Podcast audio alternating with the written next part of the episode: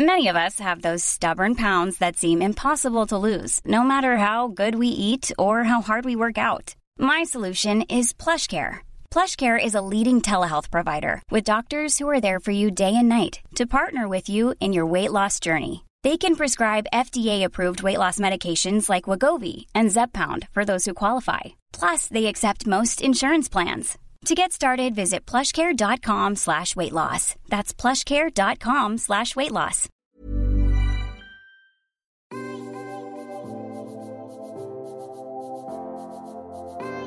Bonjour et bienvenue dans ce nouvel épisode des Impertinentes, le podcast des femmes qui vivent leur vie comme bon leur semble et tant pis pour les rageux. Les Impertinentes est un podcast de la série Tuto Conquérir le Monde et cette semaine, Tuto Conquérir le Monde apporte son soutien au crowdfunding de DataGull pour la réalisation d'une série documentaire sur les utopies. Pour en savoir plus, je vous invite à écouter l'épisode d'Activiste numéro 26 qu'Esther et moi avons publié mardi 2 juin. On y a reçu l'équipe de DataGull pour parler rôle, éthique et devoirs des journalistes et bien sûr politique. Mais revenons aux impertinentes. L'invité de cette semaine a créé une véritable meufia. C'est comme une mafia, mais pour les meufs. Claire Succo est le nom et la griffe derrière la marque de vêtements Meuf. Si vous connaissez les designs, vous savez qu'on se reconnaît entre nous quand on les porte. Et si vous ne connaissez pas encore la marque Meuf Paris, n'attendez plus. Rencontre avec une chef d'entreprise très exigeante dans l'éthique, très ambitieuse dans le projet qu'elle a créé. Je vous laisse en compagnie de Claire Succo, directrice artistique de Meuf Paris.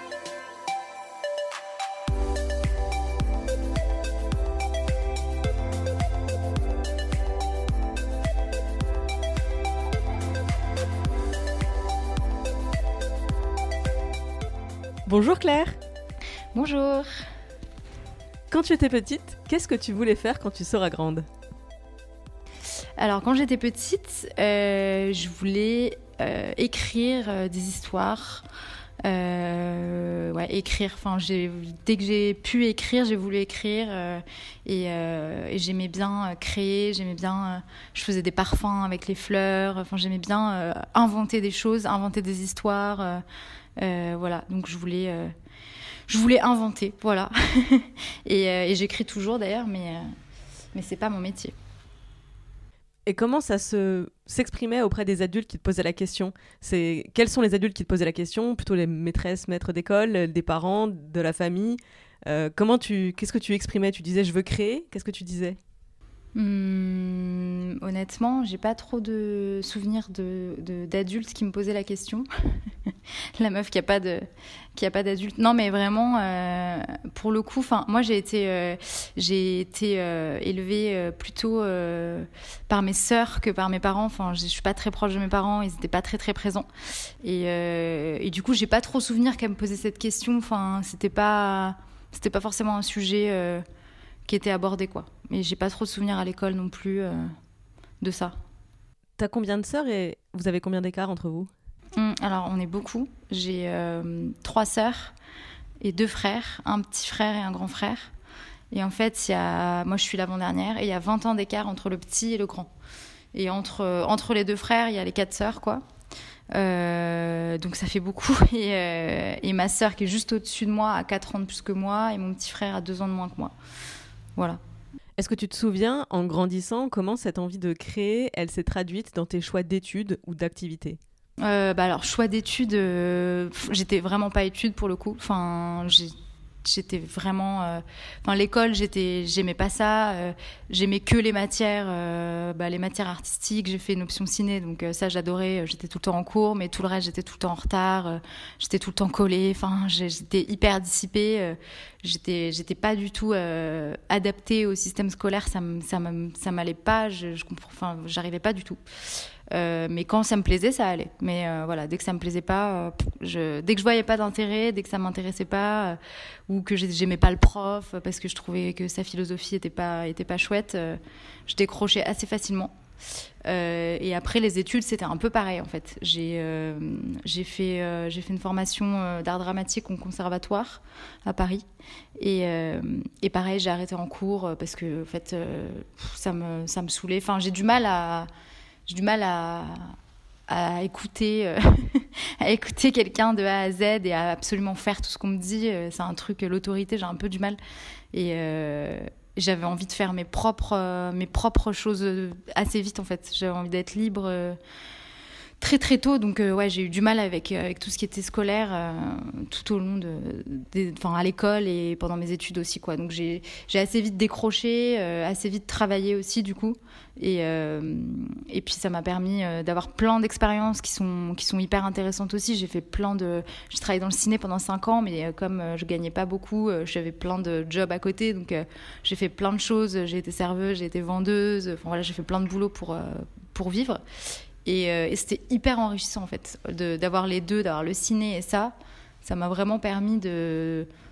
Bah, de rencontrer plein de gens, de comprendre plein de choses sur la vie. Enfin, limite, ça a été mon, école un peu sur plein de, sur plein de sujets et euh, j'ai l'impression d'avoir plus appris par moi-même que, euh, que parfois on peut apprendre à l'école. quoi. Tu faisais quoi dans le cinéma? Alors j'ai fait plein de choses. J'ai euh, j'ai commencé par être figurante de manière bénévole. Après j'ai fait du ventousage. Je sais pas si tu sais ce que c'est. Euh, c'est en fait c'est les personnes qui gardent les places de parking pour les camions avec tout le matos de tournage. Voilà, ça a un nom. Donc j'ai fait du ventousage. Euh, et ça c'était un peu pour me tester, pour voir si, enfin les, les gens de la production ils voulaient voir un peu si je voulais vraiment m'accrocher quoi, parce que en gros, je suis allée les voir sur un tournage en leur disant Ouais, je veux travailler dans le ciné, euh, je suis motivée. Euh, et ils se sont dit Bon, bah, viens euh, demain à 5 h du mat garder un camion et puis on verra quoi. je pense que je pense qu'ils se disaient Elle va pas, elle va pas se pointer. mais j'y suis allée. C'était 5 h du mat à Montreuil, donc il y a 10 ans. Ouais, c'était il y a 10 ans pile à peu près. Et, euh, et, je me suis, je me suis fait pas mal emmerder d'ailleurs. Euh, malheureusement, c'est le, c'est le, c'est le souci quand on est une fille à 5 heures du mat. Euh, mais bon, voilà, j'y suis quand même allée et, et, je suis restée, donc ils étaient contents. Et donc là, ils m'ont embauchée sur un autre tournage où j'ai fait de la régie. Donc c'est euh, voilà toutes les, les, personnes qui s'occupent de la logistique, euh, des repas, de, de, comment on organise tout, un tournage. Et puis après, euh, enfin le, le, cinéma c'est assez, je pense que tu connais, mais c'est assez hiérarchisé. Et, et, voilà. Et du coup, j'ai un peu gravi entre guillemets les échelons, même si j'aime pas trop cette expression parce que c'est pas très cool pour les gens qui font de la régie, parce qu'il y a des gens qui adorent ça et que c'est un boulot c'est un boulot comme un autre, quoi, et voilà. Mais bon, en tout cas, c'est comme ça qu'on dit, on va dire. Euh, et donc, j'ai fait euh, assistante réa, euh, donc assistant réalisateur ou réalisatrice, et, et j'ai fait aussi de de production. voilà, donc j'ai fait vraiment plein de choses. C'était ultra intéressant parce que ça m'a permis de comprendre un peu toutes les facettes d'un tournage et, euh, et, tu vois, c'est des expériences qui me servent encore vachement aujourd'hui parce que pour gérer une entreprise, bah, t'es amené à gérer des gens et quand t'es assistant réalisateur, tu gères des gens. T'es amené à gérer des budgets et en production, tu gères des budgets. Enfin voilà, c'est vraiment, euh, vraiment des choses qui me servent euh, au quotidien. Et c'était ultra enrichissant de, de, faire autant de choses différentes, quoi. Alors justement, avance rapide. Euh, je t'écoutais raconter un peu ton parcours en pensant comment cette personne qui euh, me dit que ses parents n'étaient pas très présents, qu'elle n'était pas très intéressée par l'école, qui a fait plein de trucs différents, se retrouve à être aujourd'hui. Alors, je t'ai trouvé parce que je cherchais qui était derrière la marque Meuf, qui est trop cool. Et je me suis dit, mais qui, qui donc fait ça? Donc, c'est toi qui fais ça Incroyable Donc, j'aimerais bien que tu m'expliques un petit peu bah, comment c'est venu. Euh, alors, sur Internet, on trouve que tu es directrice artistique de, de la marque, mais c'est toi qui l'as fondée, c'est ça? Ouais, tout à fait. Alors, qu'est-ce qui s'est passé entre euh, ces années euh, de cinéma et petit boulot et aujourd'hui euh, la marque Meuf, ce carton? Enfin, l'année dernière ou il y a deux ans, vous avez fait une collab avec Angèle. Enfin, c'est pas une petite entreprise, c'est un carton cette marque. Ouais, alors c'est vrai que c'est un carton, ça reste quand même une petite entreprise parce que parce que parce que c'est on a que deux ans et demi et que, et que voilà moi je préfère être prudente mais mais ouais pour l'instant tout va bien donc c'est cool mais oui oui enfin en gros, euh, donc il y a deux ans et demi, euh, faut que je remonte un peu plus en arrière en fait, parce que sinon tu vas pas comprendre. Mais euh, donc ouais, je bossais dans le ciné, tout se passait très très bien. Euh, mais je commençais un peu à en avoir marre parce que euh, parce que je bossais tout le temps sur les projets des autres et pas sur les miens. Et donc j'étais frustrée de ça parce qu'au final, euh, entre les boulots alimentaires, les tournages, il me restait plus beaucoup de temps pour moi, donc j'avais plus de temps forcément. Tu vois, en cinq ans, j'ai réalisé un court métrage. Donc voilà, j'arrivais pas à avoir le temps. J'écrivais beaucoup, mais j'arrivais pas à, prendre le temps de faire mes projets, de, de, tout ça. Et puis, et puis, euh, et puis financièrement, c'était quand même, c'était quand même toujours compliqué. C'était c'était fatigant que ça soit toujours compliqué. Bon, alors après, monter son entreprise, c'est pas forcément le meilleur choix pour être hyper bien financièrement au début. Mais bon, voilà. mais du coup, ouais, ça, ça commençait à me fatiguer un petit peu. Et pile dans ce moment de doute, j'ai un ami qui était à l'ESCP, donc qui est une école de commerce, qui participait donc dans le cadre de son école à un concours d'entrepreneuriat. Euh, et en gros, il devait euh, faire un projet euh, à présenter. Et puis, voilà, j'étais là, donc on discutait un peu, je l'aidais, mais vraiment, c'était juste pour l'aider dans son projet. Et, puis je l'aide, et puis je l'aide de plus en plus. il, me dit que j'ai des bonnes idées, donc il m'appelle pour me poser des questions. Et, je commence à l'aider sur ce projet de concours, quoi. et c'était quoi? On avait fait un, c'était un site pour apprendre pour apprendre à parler une langue étrangère, mais sur la base du donnant-donnant. Donc, t'appelais euh, quelqu'un en français, par exemple, et la personne euh, te, t'apprenait en l'anglais, et c'était gratuit, du coup, c'était vraiment euh, de, l'échange. Euh, voilà, ça a jamais rien donné et on n'a pas gagné le concours. mais ça m'a beaucoup, beaucoup. Euh, enfin, j'ai eu beaucoup, beaucoup de doutes après ça parce que j'avais adoré faire ça. J'ai adoré monter un projet euh, entrepreneurial. Euh, et, voilà. donc là, j'ai eu une énorme phase de doute. J'étais pas bien. Je me suis dit, mais attends, mais depuis que tu es petite, tu veux faire du ciné, tu veux écrire. Qu'est-ce qui se passe? Enfin, je, pensais vraiment que mon chemin était un peu tracé, quoi. Donc là, c'était, c'était, c'était assez difficile pour moi. Et, et, donc, ce même ami euh, qui aujourd'hui est mon associé sur Meuf, euh, me dit euh, écoute, mon école, j'ai une formation entrepreneuriat pendant six mois et, et c'est ouvert aux élèves extérieurs et surtout en plus ils aiment bien avoir des profils un peu artistiques pour qu'il n'y ait pas que des gens qui aient fait une école de commerce et que ça varie un peu les profils. Est-ce que ça te dit c'est juste six mois Voilà, donc je réfléchis, je me dis bon, Six mois, c'est pas mal parce que c'est pas énorme. Euh, si, euh, si finalement ça me plaît pas, bah, je peux toujours revenir à autre chose et, euh, et ça peut me permettre quand même de, tester un petit peu.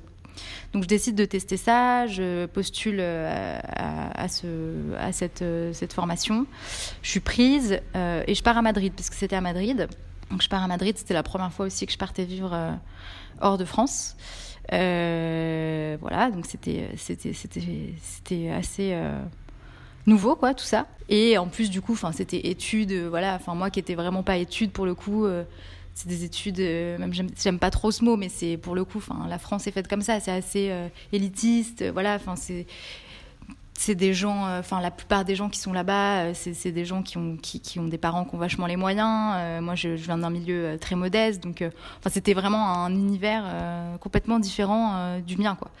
Euh, et donc voilà, donc je pars là-bas et, euh, et c'est très spécial.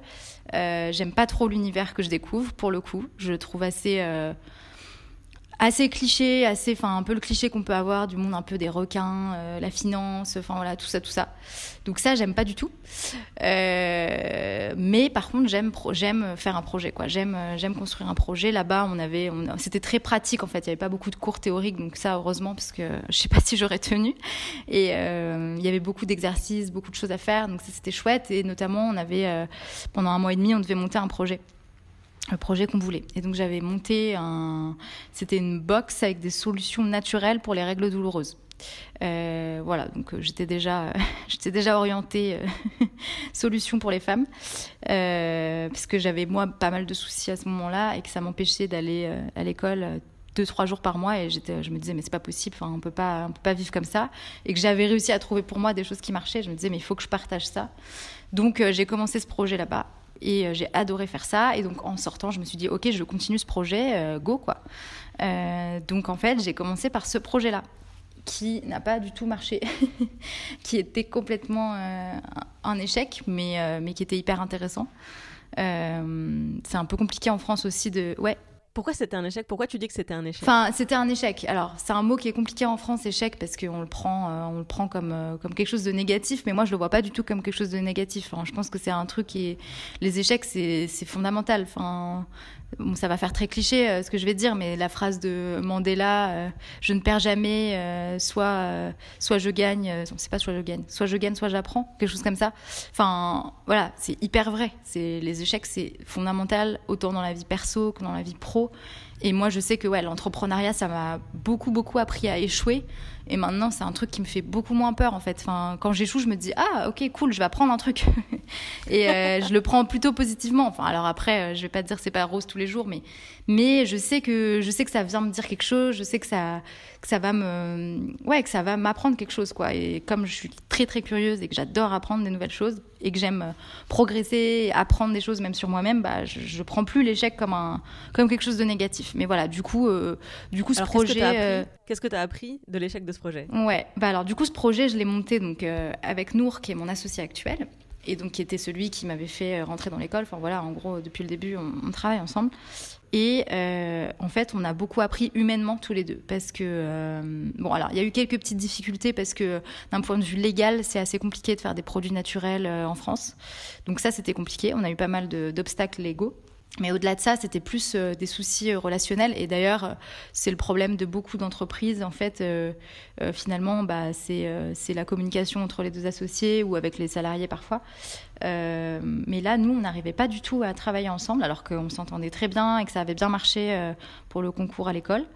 mais en fait, on s'angoissait l'un l'autre peur mutuelle, c'est-à-dire que moi je suis en fait sur le papier on est on est on est ultra complémentaires. Moi je suis euh, je suis un peu la fonceuse euh, mais parfois du coup bah je rentre dans le mur quoi. Et lui justement, il va avoir tendance à plus freiner mais c'est bien parce que euh, du coup ça crée un équilibre. Sauf que là, on a pris cet équilibre et on en a fait un, une boule d'angoisse permanente. C'est-à-dire que le, le fait que je fonce, ça le stressait, donc il me freinait. Le fait qu'il me freine, je me disais, OK, il a besoin de motivation, donc je continue à foncer encore plus. Ça l'angoissait encore plus, ça m'angoissait, et hop, hop, hop. Et on a fait ça pendant euh, deux mois, quoi. Et en fait, quand tu es dedans, tu t'aperçois pas qu'il y a un problème et qu'il faut juste discuter. Donc, euh, donc voilà. Donc euh, au final, ça, ça nous a appris à discuter. Et donc on a arrêté le projet. Euh, donc là, c'était un peu dur, hein. franchement, euh, honnêtement, c'était, c'était quand même dur. Euh, je, le, vivais mal. Voilà, j'avais l'impression que j'avais arrêté un peu le ciné alors que j'étais enfin, j'allais avoir mon statut intermittent, je commençais à être stable. Et puis là, voilà, je me dis, mais qu'est-ce que tu fais, Claire Tu pars dans un autre, une autre direction et, et ça va, ça marche pas, quoi. Donc ouais, c'était assez dur. Et en plus, pile à ce moment-là, je suis tombée enceinte, j'ai fait une IVG. Donc j'ai eu l'impression vraiment d'avoir deux, enfin d'avorter en même temps du projet et enfin dans la vie, enfin c'était assez, c'était une phase assez bizarre, euh, vraiment où j'étais pas bien et en plus euh, euh, l'IVG, bon même si c'est pas du tout quelque chose que je regrette, ça a été quand même assez dur à vivre pour moi. je sais que c'est pas forcément le cas de tout le monde, mais voilà, il y a des femmes pour qui c'est un peu dur et moi ça a été un peu un peu difficile et et donc voilà, j'étais un peu dans ce truc-là, pas bien quoi. Et, euh, et, je suis pas bien. Et, euh, je me dis euh, et je me dis bon il faut que je fasse quelque chose parce que parce que sinon je vais je vais je sais pas où je vais aller quoi. Je vais aller à un endroit où il fait noir. Donc on va pas y aller. Donc je me je me de me motiver. Et j'avais cette idée en tête depuis longtemps que ce soit dans l'écriture dans le ciné voilà je voulais en fait je voulais je voulais exprimer plein de choses pour les femmes et pour moi hein, en, en général quand je fais quelque chose euh, je me dis toujours euh, voilà si ça me parle ça va parler à d'autres femmes mais donc je pars souvent de moi. Et je voulais exprimer euh, voilà je voulais exprimer plein de frustrations je voulais exprimer aussi plein de choses positives. Enfin j'étais frustrée de, l'image qu'on peut avoir des femmes que ce soit dans les films que ce soit dans les livres que ce soit dans les magazines. Enfin voilà ça me frustrait beaucoup et je voulais, je voulais, euh, je voulais montrer autre chose, je voulais montrer un autre message, et je cherchais un moyen d'expression, quoi. Donc, euh, donc, j'avais pas encore, euh, j'avais pas encore trouvé. Et, à ce, moment-là, je me suis dit, bah tiens, les vêtements. en fait, je, pensais, je voulais faire quelque chose qui se voit partout. Je me disais, qu'est-ce qu'on voit partout? Alors, on peut faire des tags dans la rue, on peut manifester, c'est vrai. Et qu'est-ce qui peut être un peu comme une pancarte de, manifestation? Et qu'est-ce qu'on choisit? En fait Qu'est-ce qu'on choisit de, prendre Voilà. Et donc, je trouvais que les fringues, au final, c'était hyper fort parce que parce que c'est quelque chose qu'on choisit le matin. Euh, surtout en tant que femme, bah, c'est pas forcément positif, mais le matin, on doit souvent beaucoup plus réfléchir qu'un homme à comment on va s'habiller, en fonction d'où on va, qui on va voir, à quelle heure on rentre. Qu'en fait, c'est quelque chose qu'on pense beaucoup et, euh, et, parfois un peu négativement. Et je me suis dit, bah, ça serait chouette de penser positivement en se disant bah aujourd'hui je vais mettre cette fringue là parce que j'ai envie d'avoir euh, ce message là parce que j'ai envie de parler de ça parce que j'ai envie d'avoir cette force là euh, voilà c'était ça vraiment le, tout début d'idée de, meuf quoi. Ça a commencé comme ça. Et, donc je me suis dit ok go euh, allons-y on, va tester et on verra enfin je suis très comme ça je suis très et puis avec l'expérience que j'avais eue de, de, ce fameux échec j'étais vraiment ok il faut faire faut être dans l'action euh, je fais, si ça marche pas, on verra quoi. J'étais vraiment euh, dans ce mode-là. Et donc je commence toute seule hein, pour le coup. Euh, et donc je commence meuf et j'ai plein de problèmes évidemment, mais, mais mais ça plaît. Donc donc je me dis je dis qu'il faut continuer.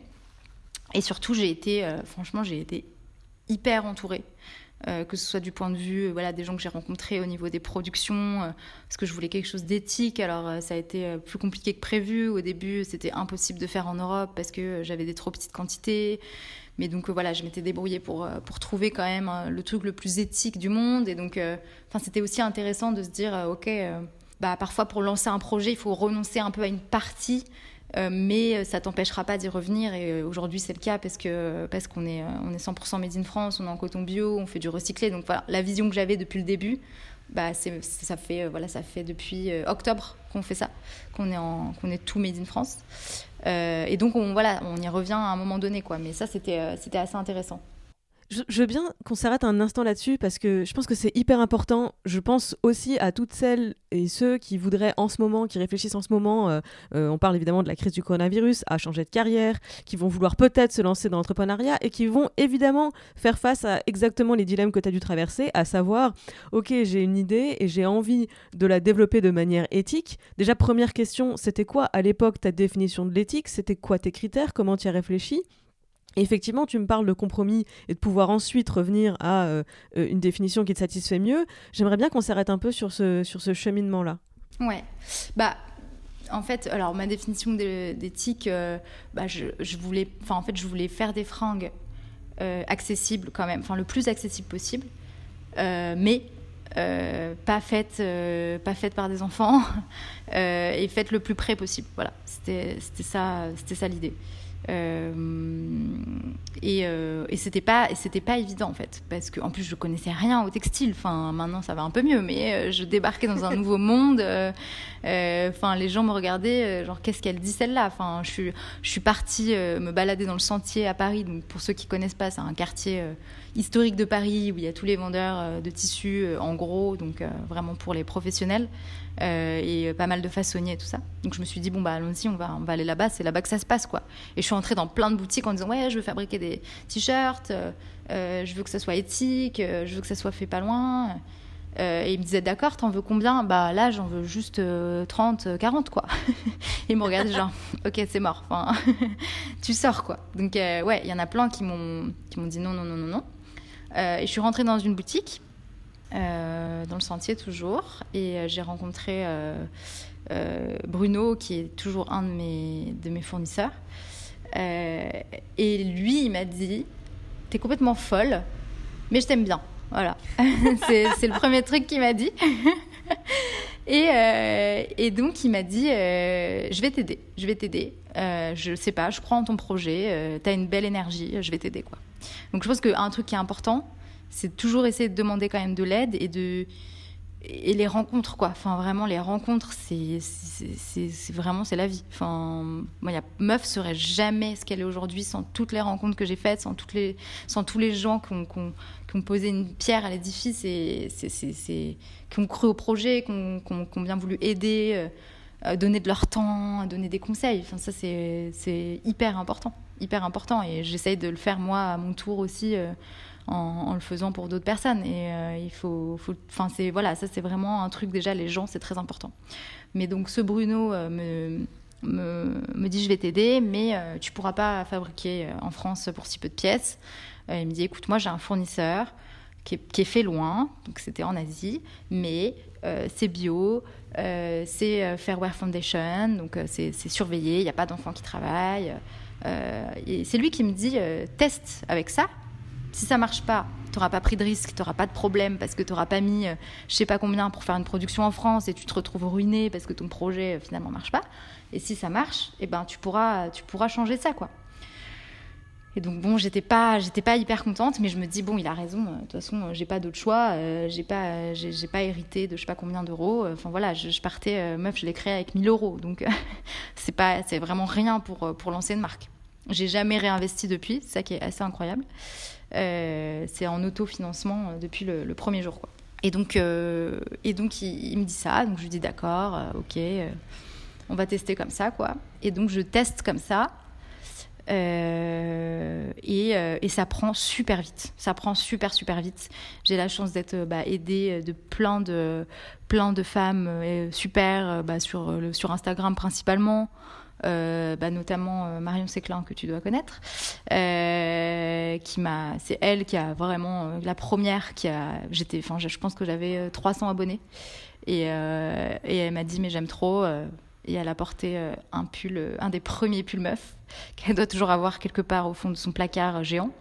mais, mais voilà, et donc elle, a, elle m'a beaucoup, beaucoup aidée. Et en plus, elle m'a permis de, d'avoir une certaine crédibilité pour d'autres, pour aller voir d'autres euh, d'autres meufs euh, sur Insta, quoi. Et, euh, et, en fait, c'est parti très très très vite et c'est parti même plus vite que moi. C'est-à-dire que j'ai été hyper vite complètement dépassée parce qu'au début, j'envoyais les commandes toute seule. Enfin, je faisais tout chez moi dans mon, dans mon salon de mon 30 mètres carrés. et en fait, j'ai été envahie de fringues et de, et de colis. Donc, je me suis dit, bon, ok, c'est cool. C'est un problème plutôt, plutôt positif. Euh, et là, donc, euh, euh, je voyais toujours Nour régulièrement, donc mon associé sur la, la boîte d'avant. Et il me dit, il me dit, écoute, moi je kiffe, je veux bien, je veux bien rentrer dans le projet avec toi. Entre temps, on avait beaucoup discuté, on avait compris ce qui s'était passé, et on était assez frustrés en fait de, de, de cet échec relationnel parce que parce qu'on sentait qu'il y avait qu'il y avait une belle synergie, qu'il y avait une confiance et qu'il y avait une complémentarité qui était qui avait juste été mal utilisée quoi. Donc, euh, donc euh, on se dit, écoute, allez, on, retente et on, se laisse, euh, on se dit, dans deux mois, on fait un point, quoi, pour voir si vraiment ça marche pas et tant pis, ou, ou si finalement, maintenant qu'on a discuté, ça va mieux. Et, donc, il me rejoint, ça faisait, je pense, cinq mois, un truc comme ça. Il me rejoint et, voilà, et au final, ça, ça, se passe bien, on est toujours, on est toujours associés, donc ça va, tout va bien. Euh, et, voilà, et donc Meuf, euh, Meuf, marche de mieux en mieux. Euh, donc on prend un centre logistique qui envoie, enfin on commence à s'organiser autrement quoi. Et, voilà pour, le, pour les tout débuts de Meuf. Alors je reviens un instant sur cette question de l'éthique, mais qu'est-ce que ça dit de l'industrie textile de savoir qu'aujourd'hui tu débarques avec un cahier des charges qui est je veux pas que ce soit fait par des enfants et je veux pas que ce soit fait trop loin de France et qu'on te rayonnait avec ça comme cahier des charges? Ouais. Ouais, c'est dingue, c'est dingue. C'est vraiment dingue. Et maintenant que euh, nous, on est fabricants maintenant, parce qu'en fait, c'était trop compliqué de passer par d'autres gens, donc on s'est dit bon, ça, on le fait nous-mêmes en fait. Stop. Donc là, on est fabricants depuis octobre, euh, et c'est tout un nouveau monde. Enfin, moi, j'ai appris un, métier, quoi. J'ai eu justement beaucoup de chance d'être entourée de gens qui croyaient au projet et qui m'ont appris un métier. Euh, mais donc, oui, donc ça veut, ça, veut dire quoi? On est fabricant T'as relancé un atelier de confection textile en France? Ouais. Trop bien. ouais, ouais, ouais c'est trop cool. C'est trop cool. On a eu un petit peu peur là avec le, avec le corona, mais ça va.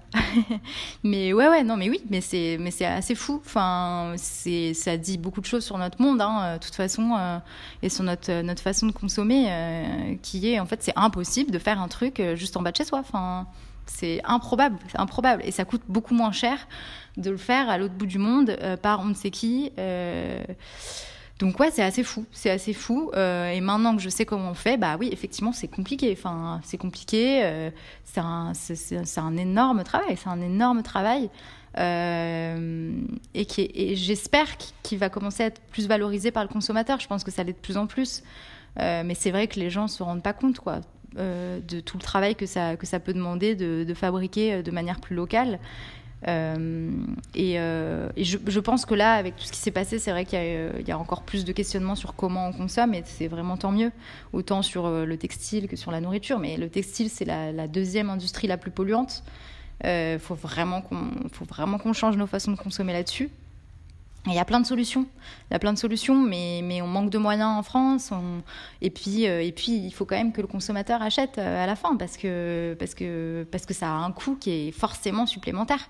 On ne peut pas faire le même t-shirt. Euh, enfin, on peut pas faire un t-shirt qui, coûte 5 euros en France, quoi. C'est impossible, c'est impossible, mais vraiment. Et surtout pas dans les matières que nous, on utilise, où on sait, voilà, nous, on fait au maximum pour que de A à Z, il n'y ait pas d'exploitation euh, humaine, euh, que, que, les gens qui ramassent le coton, bah, ils se prennent pas plein de pesticides dans la gueule euh, et qu'après ils aient des problèmes de poumons. Enfin, c'est tout un truc en fait. C'est vraiment c'est toute une chaîne. Et, et, par exemple le coton, c'est une des matières qui est les plus utilisées pour les vêtements, alors que c'est une matière qui demande énormément d'eau. Mais vraiment. Et il y a d'autres solutions, comme par exemple, nous, on est en train de réfléchir, on regarde un peu le chanvre, qui est une matière qui est incroyable, qui est complètement sous-exploitée, qui sert à plein de choses. Euh, on peut faire de l'isolation, on peut faire euh, bah, des vêtements, on peut faire de l'huile, voilà. Et en fait, elle a mauvaise réputation parce que euh, il peut y avoir, enfin, il y a du CBD dedans, et donc voilà. Et, elle a été, c'est une plante qui a été ultra diabolisée, mais elle est géniale cette plante et elle demande, j'ai pas les chiffres, mais quelque chose comme, je sais pas, 50 fois moins d'eau que le coton. Enfin, c'est assez incroyable. Et c'est une, plante qui pousse hyper facilement, qui pousse en France. Donc on n'aurait pas besoin. Euh, le, coton, le, coton ne pousse pas en France. Euh, le coton a besoin de chaleur. Donc euh, voilà. Et donc en fait, c'est. Enfin, moi, je découvre, je découvre que toute l'absurdité de, tout ça, de se dire, tiens, on pourrait faire des, fringues en France avec des matières qui sont ultra écologiques, qui, qui, pourraient bah, rémunérer des gens ici. Et non, en fait, on se dit, tiens, c'est mieux d'aller gaspiller je sais pas combien d'eau à l'autre bout de la planète euh, avec des enfants qui se prennent des pesticides. Enfin, c'est c'est assez, euh, c'est assez fou, mais, mais c'est moins cher. Voilà. Donc, euh, malheureusement, c'est ça qui drive les gens la plupart du temps. Quoi. Alors je confirme pour le chanvre parce que moi je suis végane et que dans mes, mes achats, j'ai essayé il y a plusieurs années de renouveler progressivement ma garde-robe. Alors spoiler alerte, effectivement, le Made in France, j'avais pas les moyens. J'ai fait un investissement sur un manteau qui est mhm. donc un manteau vegan en chanvre, Trop bien. qui est fabuleux. Ah ouais Ouais, ça tient super chaud, ça tient super chaud le euh, chanvre. Exactement, et j'ai trouvé ce manteau parce que je faisais cette recherche exactement sur les critères que tu viens d'expliquer, sur la consommation d'eau, euh, le, type de récolte, euh, comment elles sont récoltées, où, etc. etc. Euh, mais alors, dernière question vraiment sur, cette, sur le modèle économique et l'éthique. le modèle économique aujourd'hui de la fast fashion, c'est de produire d'énormes quantités, avec des conditions de travail, enfin aucune préoccupation pour l'éthique, ce qui permet de faire des marges énormes tout en maintenant des prix très très bas. Et tout en incitant donc les gens à renouveler très fréquemment leur garde-robe. Aujourd'hui, un t-shirt à 5 euros dans des marques euh, de fast fashion, il dure 3 lavages. 5 quand on lave à froid. Euh, mais du coup, leur modèle économique, il est tout trouvé sur notre surconsommation à nous. C'est quoi ton modèle économique? Parce que si j'achète des t-shirts chez Meuf, des pulls chez Meuf, visiblement, ils sont faits pour durer. Au bout d'un moment, tu n'auras plus de clientes? Bah écoute, euh, oui, enfin alors bon, euh, clairement, nous notre but euh, c'est d'éviter c'est d'éviter ce côté-là de fast fashion.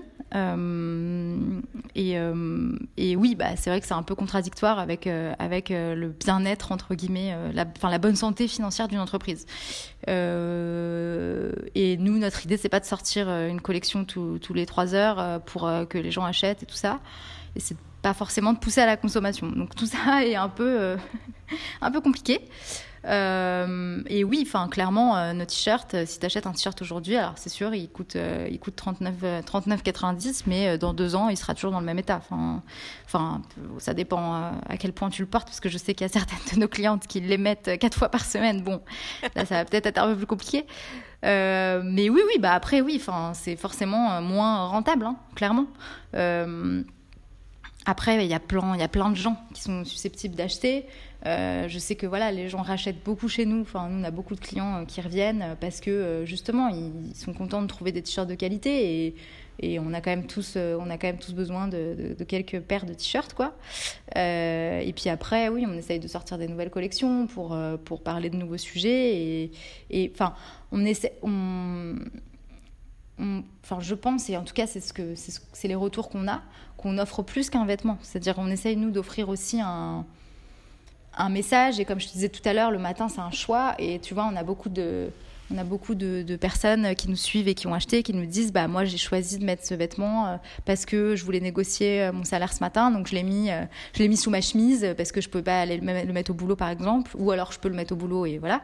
Mais je mets, je mets ce t-shirt et je et je sens, je sens, je sens la force de meuf avec moi. Enfin et ça c'est moi quand on me dit ça c'est incroyable. Donc il y a, enfin y a ça aussi, il y a cette dimension là où on essaye de, de, de faire des fringues un peu magiques où il y aurait un espèce de de sororité de meufs à l'intérieur, quoi, un condensé, euh, un condensé de, de, plein d'énergie. Euh, et, c'est ce qu'on essaye de faire. Et après, oui, enfin, là, tu vois, on a plein d'idées. On veut, sûrement sortir plein de nouveaux produits, euh, pas forcément que des t-shirts, mais aussi d'autres choses. Et on réfléchit à chaque fois à bah, comment faire des choses qui durent, parce que parce que c'est comme ça qu'on a envie de travailler.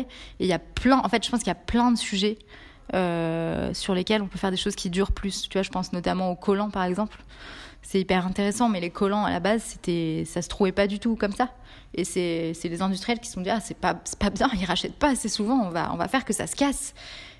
Et, donc, euh, je pense que là, on revient à dire, bah non, non, non, c'est, ça va pas. Il faut trouver des solutions. Mais c'est pas si simple, hein, c'est pas si simple.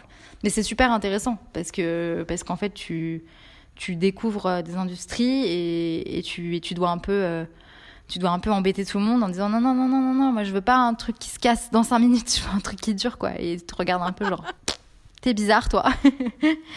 Mais voilà, en tout cas, ouais, pour l'instant, euh, pour l'instant, meuf va bien et, et les gens nous soutiennent. Et tu vois, là, pendant le corona, on a, on a arrêté nos livraisons parce qu'on voulait pas mettre en danger euh, les livreurs, les postiers et les préparateurs de commandes. On n'avait pas envie.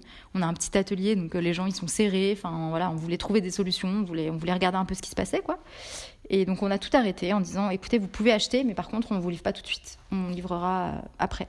On a dit ça, ouais, au bout de trois jours, on a décidé ça.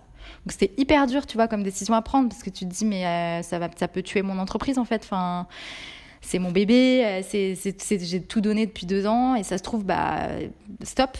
Et en même temps, tu te dis, bah oui, mais attends, là, il se passe quand même un truc euh, beaucoup plus gros que, que, que, moi, et beaucoup plus gros que tout ça.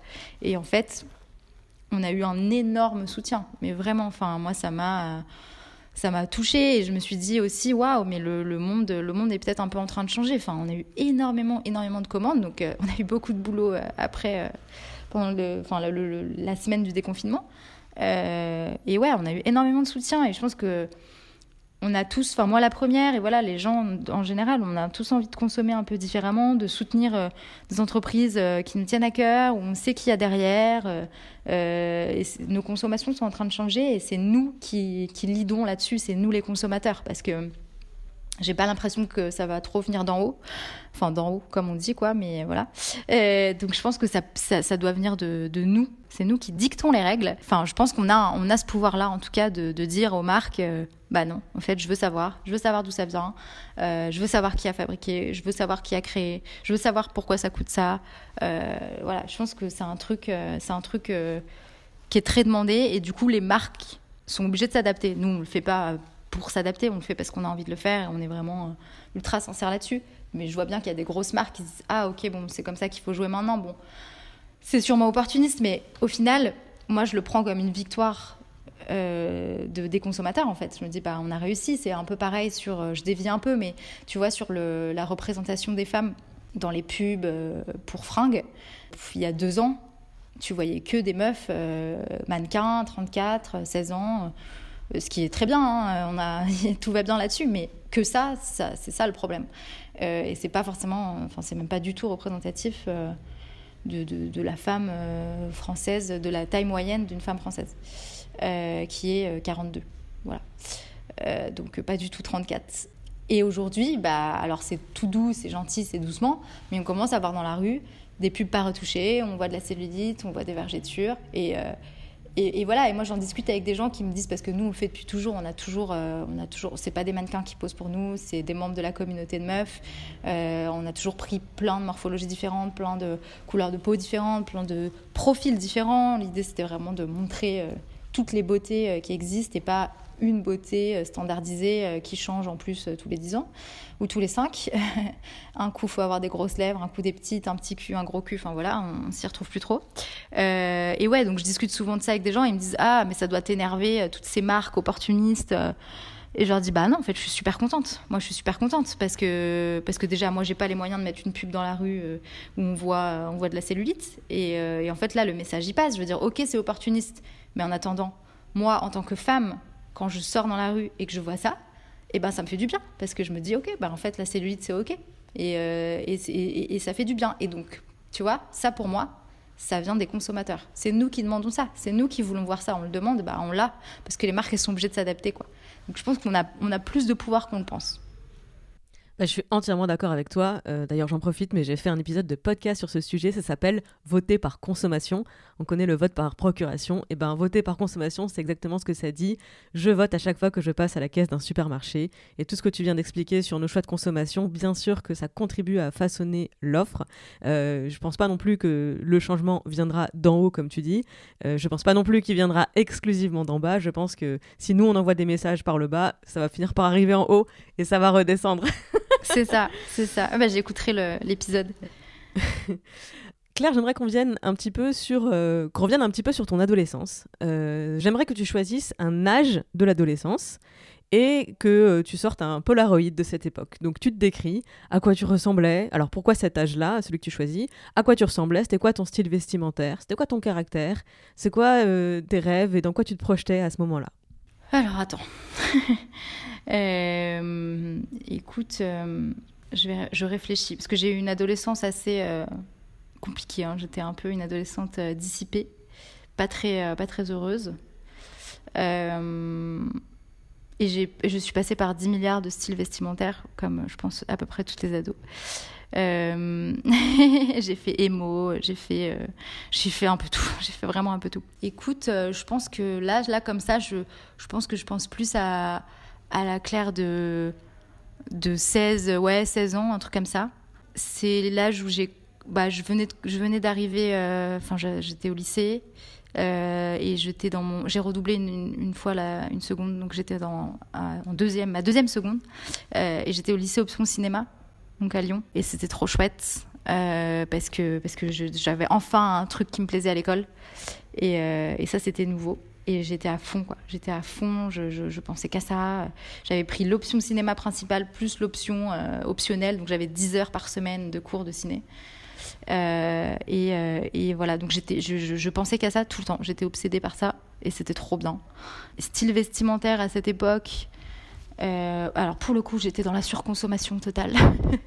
pour le coup, j'avais pas du tout conscience de tout ça. J'étais, alors là, j'étais à mille lieues de, de de me rendre compte de, que, que, ma consommation pouvait avoir un tel impact euh, autant sur la planète que sur les gens. Euh, donc euh, j'étais en mode Zara, enfin voilà, pardon, peut-être faut pas que je cite de marque, mais j'étais en mode, j'étais en mode ancienne fast fashion quoi. Et, et, je voulais changer de style tout le temps. Enfin voilà, j'étais assez, je commençais à avoir un peu le style que je peux avoir aujourd'hui, donc un peu parfois un peu excentrique, parfois ouais un peu ouais, enfin, j'aime bien, j'aime bien, j'aime bien avoir des fringues un peu, un peu marrantes, pas forcément euh, basiques, quoi. Euh, voilà, donc euh, j'étais, je commençais à, développer ce style-là, on va dire. Et, et, je commençais aussi à découvrir un petit peu les fripes et tout. Ben, je suis une grosse, grosse consommatrice de, enfin une grande consommatrice plutôt, on dit, de, de fripes. donc je commençais un peu à découvrir, à découvrir ça aussi. Euh, voilà, mais je crois que mes parents n'étaient pas, étaient pas très chauds. Enfin, ils avaient un peu le cliché, euh, genre ah, ça pue, euh, ça a été porté par plein de gens. donc, donc je crois que j'achetais pas trop, mais je commençais à trouver ça sympa. quoi. J'aimais bien le, le, fait de chiner, de, de, de, devoir chercher. Je trouvais ça enfin, plus, plus difficile que d'arriver dans un magasin où tout est rangé, mais en même temps, je trouvais qu'il y avait un truc un peu sympa de se dire ah, tiens, cette pièce-là, il y en a qu'une. C'est chouette, quoi. Donc voilà pour le style vestimentaire. Euh, et, sinon, euh, j'étais vraiment euh, ultra curieuse de tout. Enfin, ça, c'est vraiment un truc qui me définit. Je suis très, très curieuse. J'adore apprendre. J'adore, j'adore quand je sais pas comment ça marche. et donc là, j'étais vraiment dans ma phase curieuse sur tout. sur, les relations, sur l'amour, sur le sexe, sur les boîtes, l'alcool. Enfin voilà, j'étais vraiment, j'étais vraiment comme un animal qui, qui découvre la jungle, quoi. donc ouais, j'ai un peu cette, cette impression-là de, ma phase d'apprentissage et d'expérimentation. quoi. Et aujourd'hui, avec ton regard d'adulte, euh, ben, quel regard tu portes sur l'adolescente que tu as été? Euh, bah, Je la trouve assez, assez courageuse parce que je faisais. Enfin, j'étais, déjà. entre guillemets, je sais pas comment dire, mais c'est pas droite dans mes bottes, c'est pas le mot, mais c'est plus. si j'étais pas d'accord, je le disais. Enfin, j'étais. je me laisse ouais, j'avais déjà des convictions. Et tu vois, je me souviens par exemple, bah, je, venais de commencer le, ciné et j'étais sortie. Euh, j'étais sortie euh, dans la rue euh, la nuit avec une copine en mini-jupe et en mini-haut en filmant exprès, voilà, on s'est habillé comme ça exprès pour montrer un peu les réactions des gens et pour discuter avec des gens aussi tu vois, quand j'y repense, je me disais, mais waouh, c'est complètement inconscient d'avoir fait ça. Il aurait pu nous arriver des trucs hyper dangereux.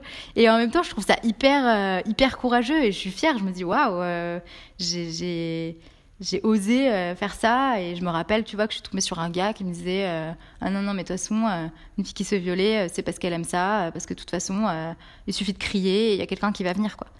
Et je me suis pas démontée. Au lieu de l'envoyer chez, j'ai dit ok, bah je vais crier là. On, était dans la rue euh, principale de Lyon, donc euh, enfin il y a vraiment du monde. Et je me suis mise à hurler, hurler, hurler, et personne n'est venu. Et il était, euh, il était, mais bah il savait plus quoi dire quoi. Il m'a dit ah ah ouais, ok. Enfin, il est parti. Et je sais pas. Alors bon, peut-être que ce gars a eu un. J'espère, j'espère parce que c'était quand même très grave. Euh, mais j'étais voilà, j'étais comme ça quoi. J'étais euh, j'étais pleine de convictions. Euh, en cours de philo, si si j'aimais pas ce qu'on me disait, bah, je me levais, je me barrais. J'étais vraiment, j'étais un peu genre bon, voilà. Les profs ne m'aimaient pas trop, mais mais en tout cas, ouais, j'étais j'étais déjà avec pas mal de convictions. Après, je pense que je pense que parfois j'étais bah j'étais euh, j'étais pas consciente de plein plein d'oppression euh, donc peut-être euh, voilà d'un point de vue relation amoureuse je pense que je me suis beaucoup laissé faire à cette époque je pense que je suis complètement rentrée dans tous les clichés qu'on nous inculque et et, et, ça j'avais pas du tout enfin j'étais pas du tout déconstruite là-dessus. Donc clairement j'ai vraiment eu des relations assez toxiques à ce moment-là donc ça, bah, quand j'y repense, ça me fait un peu, ça me fait un peu de peine et en même temps, bah, ça m'a aussi construite et ça, ça me donne aussi, ça m'a aussi donné envie de me battre euh, pour que pour qu'il n'y ait plus ça, quoi. Euh, ouais, voilà, en gros. Et l'adolescente que tu étais, si elle pouvait te voir aujourd'hui, qu'est-ce qu'elle penserait de toi? Bah, je pense qu'elle serait, euh, elle serait fière. elle serait fière d'arriver à dire qu'elle est fière déjà, parce que c'est pas si simple et c'est super important.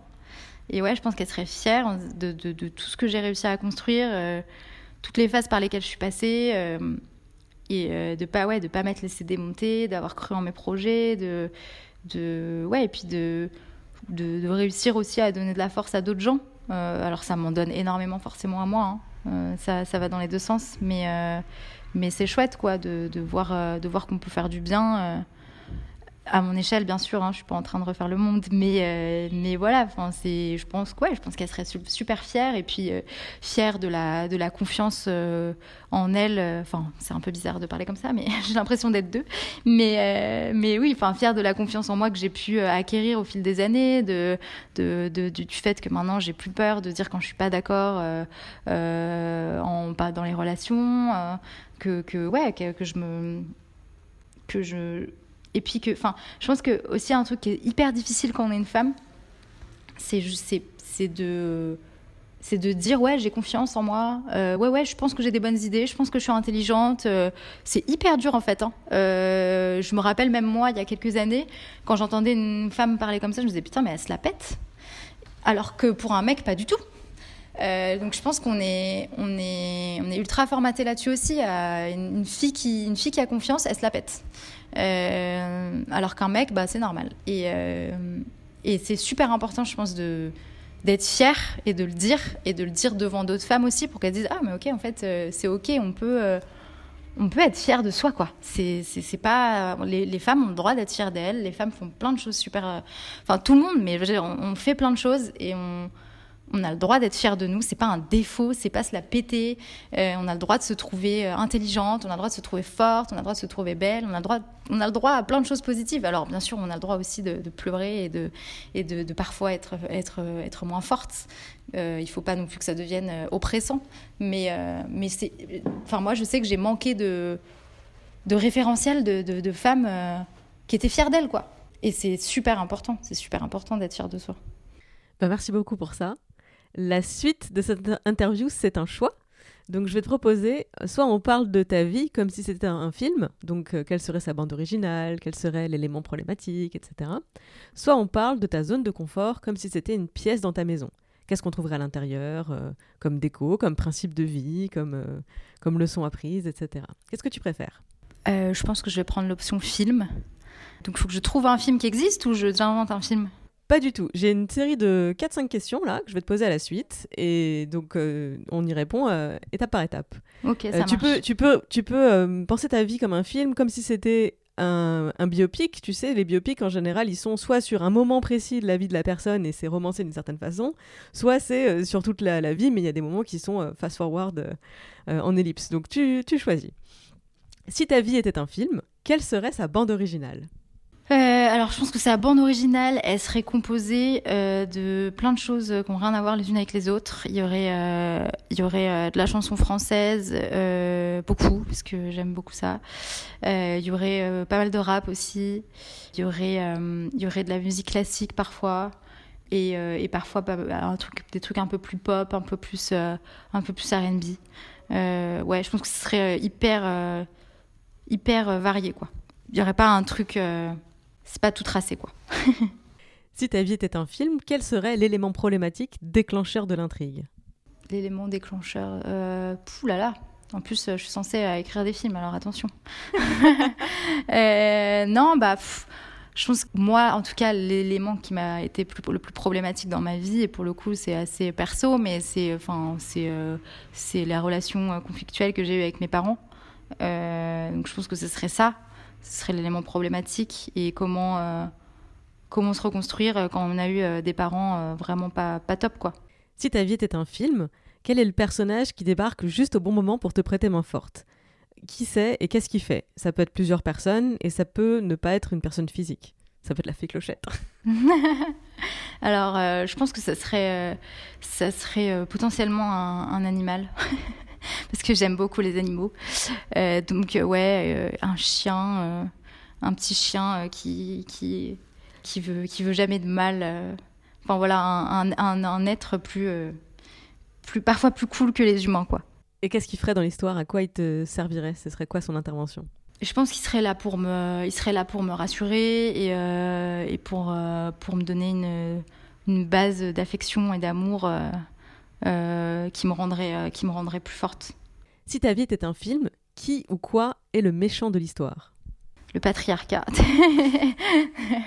c'est possible ou pas? Ça tu peut seras être surprise d'entendre que tu n'es pas la première à me faire cette réponse. Ouais, j'imagine, j'imagine. c'est pas très original. Nous avons un ennemi commun. ouais, bah oui. ouais, non, sûrement, ouais, un truc comme ça, hein, franchement. Euh. Alors, comment il se manifesterait dans l'histoire? Les premières manifestations du patriarcat Oh bah, je pense qu'il arriverait, euh, il arriverait euh, au tout début du film. Euh, il arriverait en me disant que comme je suis une fille, bah, il y a plein de choses que je peux pas faire et que je dois m'habiller comme ci, comme ça, et que et que et que je suis limitée dans mes choix, que je suis limitée dans mes libertés. Je pense que ouais, il arriverait, il arriverait comme ça, quoi, en mettant plein de contraintes tout le temps et en mettant des obstacles tous les mètres. Ça ressemble à une histoire vécue, ce film, hein, je te le dis. ça commence. et enfin, dernière question, si ta vie était un film, après quoi tu cours Quel est ton but?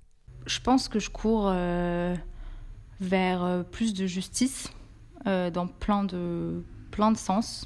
Là, c'est vrai que je, me, je suis plus sur plus de justice pour les femmes, mais je pense qu'il y a plein d'autres sujets qui m'intéressent évidemment, euh, notamment euh, tout ce qui est droit des enfants aussi. Euh, bon, forcément un peu de par le vécu un peu compliqué que j'ai eu en étant enfant, mais aussi plus de justice sociale, plus de plus de Enfin, c'est très difficile, je trouve. Euh, je parle de la France parce que c'est le pays que je connais et j'imagine que c'est partout euh, plus ou moins la même chose et que ça doit être. Enfin, il faut aussi être conscient que qu'on a pas mal de chance en France sur plein de points, hein, mais ça doit être pire dans plein de pays. Mais en tout cas, c'est quand même très difficile en France quand on vient, d'un milieu modeste de de, de, de pas survivre en fait, de, de, pas être dans quelque chose où on est dans la survie, mais de mais d'apprendre à vivre c'est quand même euh, quand même pas facile. Moi là, je suis euh, voilà, je suis je suis chef d'entreprise.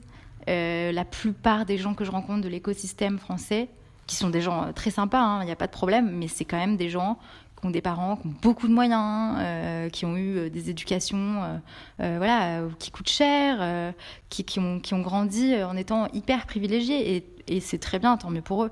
Mais je, suis, je suis presque seule à, à pas être dans ce cas-là.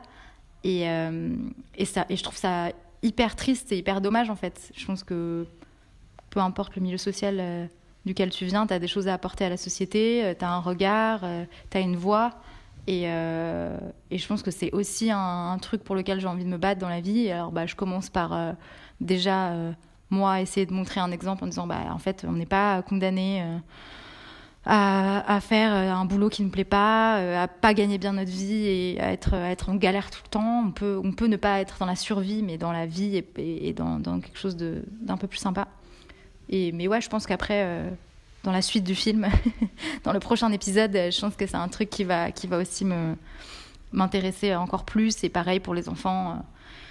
Je trouve que c'est c'est bah, c'est essentiel l'enfance et euh, il y a quand même c'est ultra on n'a pas conscience en France d'à quel point il y a il y, y, y a des gros sujets euh, de, de, de, maltraitance, des problèmes euh, de comment, comment on éduque les enfants, de, plein de choses. En fait, les, enfants n'ont pas, ont pas tellement de, droits.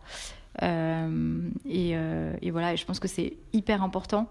Et je me dis que peut-être que ça réglerait pas mal de soucis. En tout cas, je sais que je, suis convaincue que, par exemple, si on avait plus d'égalité euh, femmes-hommes, bah, il y aurait moins de soucis, euh, euh, peut-être écologiques. Enfin voilà, je pense que ça résoudrait d'autres problèmes en fait. Je pense qu'il y a un manque d'équilibre dans ce monde qui entraîne plein de problèmes. Et, et voilà, donc j'aimerais bien, à ma petite échelle, participer un peu à, à, bouger ça, quoi. Écoute, je suis d'autant plus heureuse que tu aies accepté cette interview parce que je te confirme que moi c'est exactement l'image que je m'étais faite euh, de toi sans te connaître, c'est-à-dire euh, évidemment que pour vendre des t-shirts à 40 euros euh, bio, équitable, made in France, etc. Faut avoir grandi dans le marais, faut avoir eu pas d'autres préoccupations dans la vie que, que celle de acheter des t-shirts éthiques. Et je suis d'autant plus heureuse de, pouvoir te tendre le micro pour que tu puisses déconstruire ce, cliché. J'imagine que j'étais pas la seule à avoir ces, préjugés, ces préjugés sur toi. Non, effectivement. Euh, merci beaucoup pour cette, euh, cette plongée dans le film de ta vie. Je t'invite euh, sur la, la, quatrième et avant-dernière partie de cette interview. au pied du mur, on a tous et toutes rencontré des obstacles dans la vie. Est-ce que toi, il y a une épreuve qui t'a particulièrement marqué Laquelle et pourquoi? Et si c'est quelque chose que tu, que tu vis avec, comment tu composes avec? C'est quelque chose avec lequel tu vis. Cette phrase n'était pas dans l'ordre. ouais, mais t'inquiète, j'ai capté. Euh, bah, c'est des choses assez perso, mais en gros, comme je te disais, j'ai eu une enfance assez difficile et euh, en gros, j'ai eu un père qui était assez violent, euh, d'où mon intérêt pour, lutter contre les maltraitances des enfants. Et je pense que c'est un des trucs qui m'a qui m'a posé le plus de problèmes après, parce que bah, la violence, c'est bon, effectivement, il y a le problème sur le moment, mais il y a aussi toutes les conséquences que ça peut avoir et notamment bah, sur la confiance en soi, sur euh, le fait de, réussir à être fier de soi, parce que, parce que, parce que quelles que soient les raisons euh, qu'un adulte a de faire ça, même s'il n'y a pas de bonnes raisons, euh, un enfant, il va forcément se dire bah, qu'il est nul, que, que, que c'est de sa faute, que, que, c'est lui qui a fait quelque chose, que, que lui, il n'est pas bien, que lui, il doit se cacher, que, enfin, voilà, que, lui, l'enfant pense que ça vient de lui. Parce que parce qu'on, quand on est, on, est, en amour pour ses parents et ils, ils, peuvent pas nous faire de mal, quoi. Enfin, en tout cas, c'est comme ça qu'on est, est fait en tant qu'humain. Et, euh, et, donc ça c'est difficile parce que parce que quand tu vis euh, alors maintenant c'est un truc que j'ai voilà que j'ai réparé avec l'aide de plein de gens aussi euh, mais quand tu commences ta vie comme ça bah forcément forcément tu ça, ça, ça, a beaucoup de conséquences sur sur ce que tu l'estime que tu peux avoir de toi-même en fait euh, donc je pense que c'est ça le, truc qui a été le plus difficile pour moi. J'ai eu pas mal d'épreuves, mais ça je pense que ça a été un des trucs les plus difficiles et ça a aussi pas mal façonné euh, ma relation euh, aux hommes. Alors j'aime, enfin j'aime pas trop parler de ça parce que j'ai l'impression que les gens ils vont dire ah d'accord mais elle est féministe juste parce qu'elle a été victime de violence. D'accord en fait c'est pas une femme normale entre guillemets. Ça du coup tu vois enfin j'ai peur de, cette espèce de cliché Et mais mais mais tu vois, en plus quand t'as eu un as eu un père violent, justement, t'as tendance à te tourner vers des mecs plus plutôt dans le même style. Euh, on fait tous ça et euh, enfin on, on se tourne tous vers quelqu'un qui ressemble à notre père ou à notre mère, euh, Oedipe, tout ça, tout ça. Et donc, et donc j'ai eu ça aussi. Et à un moment dans ma vie, j'ai dû choisir d'arrêter ça en fait. Mais c'était hyper intéressant parce que pour le coup, tu parlais de zone de confort tout à l'heure. Et, et donc je suis, je suis en couple hétérosexuel en ce moment. mais tu vois, j'ai rencontré à un moment ce mec-là et j'ai dû choisir quelque chose qui n'était pas du tout confortable pour moi en fait. J'ai dû choisir la gentillesse, euh, euh, enfin en fait des choses qui sont un peu normales, hein. mais, euh, mais quand c'est pas ce que tu as vécu, bah tu te dis attends mais qu'est-ce qu'il a, qu'est-ce qu'il me veut, enfin c'est hyper inconfortable. Et en fait je sentais au fond de moi qu'il fallait que j'aille vers cette direction, que c'était que c'était c'était ça. Et, et ça a beaucoup aidé en fait ce choix, mais tu vois il vient de moi. C'est moi qui ai décidé d'arrêter ça et euh, évidemment, euh, bah, cette personne m'a beaucoup aidé, m'aide encore à réparer pas, mal de choses parce que tu te dis, ok, tout le monde n'est pas, tout le monde n'est pas violent et j'ai rencontré plein de de personnes super après, plein d'hommes qui sont pas du tout violents et voilà. Donc je, ne pense pas que tous les hommes sont violents. Il n'y a pas de souci.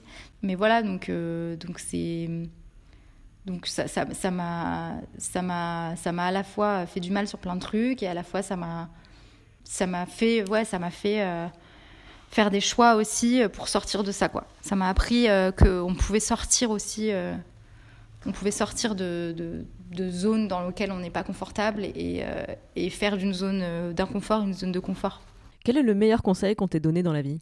Je pense qu'un des meilleurs conseils qu'on m'a donné, c'est de, c'est de, de faire, de faire, faire, faire, faire, faire. Je pense que c'est vraiment hyper primordial et que c'est pas un truc qu'on nous apprend tant que ça en fait. Quand tu réfléchis à l'école, euh, pas vraiment.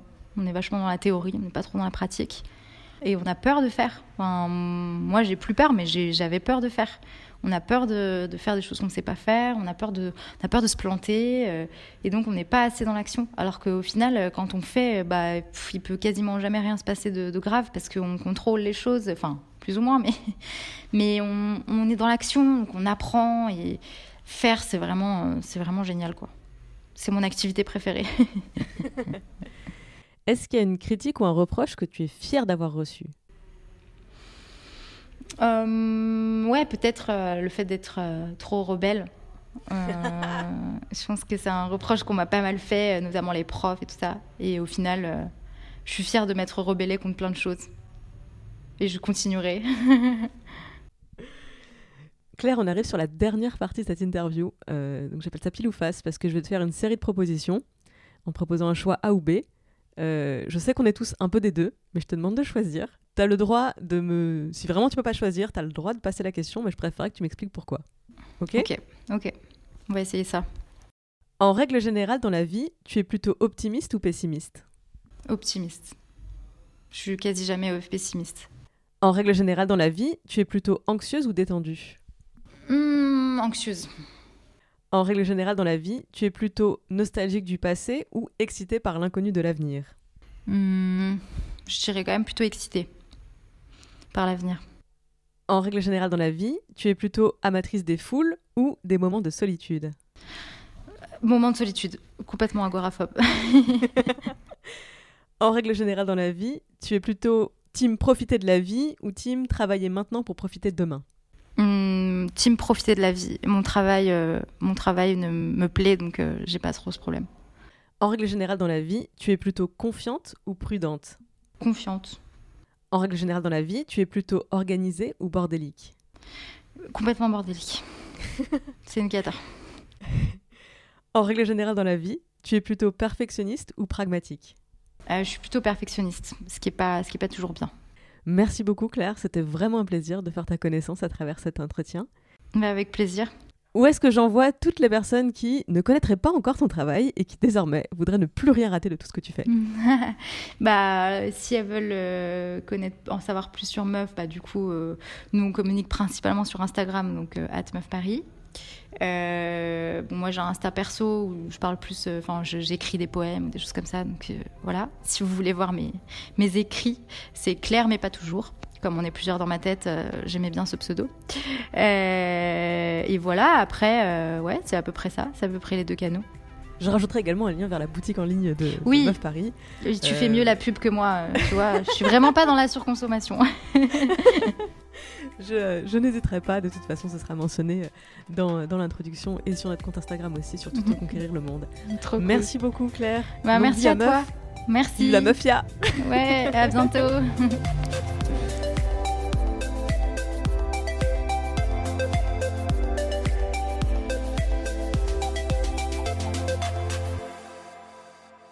Merci beaucoup d'avoir écouté cet entretien jusqu'au bout. J'espère que vous avez pris autant de plaisir à l'écouter que moi à le réaliser. Les Impertinentes est un podcast d'interview parcours portrait réalisé par moi-même. Je suis Clémence Bodoc, rédactrice en chef des podcasts Tuto Conquérir le Monde. Vous pouvez retrouver toutes les émissions sur les flux de Tuto Conquérir le Monde, Activiste et Les Impertinentes. Vous pouvez interagir avec moi sur Instagram à travers le compte atconquérir.le.monde ou sur mon compte clem underscore je me finance entièrement grâce à la publicité et à vos dons sur Patreon, c'est www.patreon.com slash clembodoc.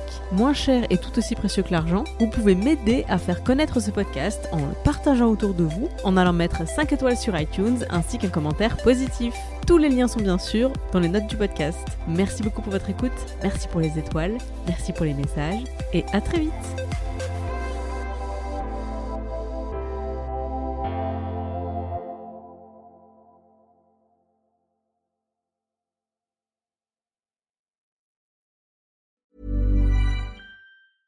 Even when we're on a budget, we still deserve nice things. Quince is a place to scoop up stunning high-end goods for 50 to 80% less than similar brands. They have buttery soft cashmere sweaters starting at $50, luxurious Italian leather bags, and so much more.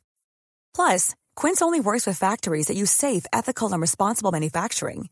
Get the high-end goods you'll love without the high price tag with Quince. Go to quince.com/style for free shipping and 365-day returns.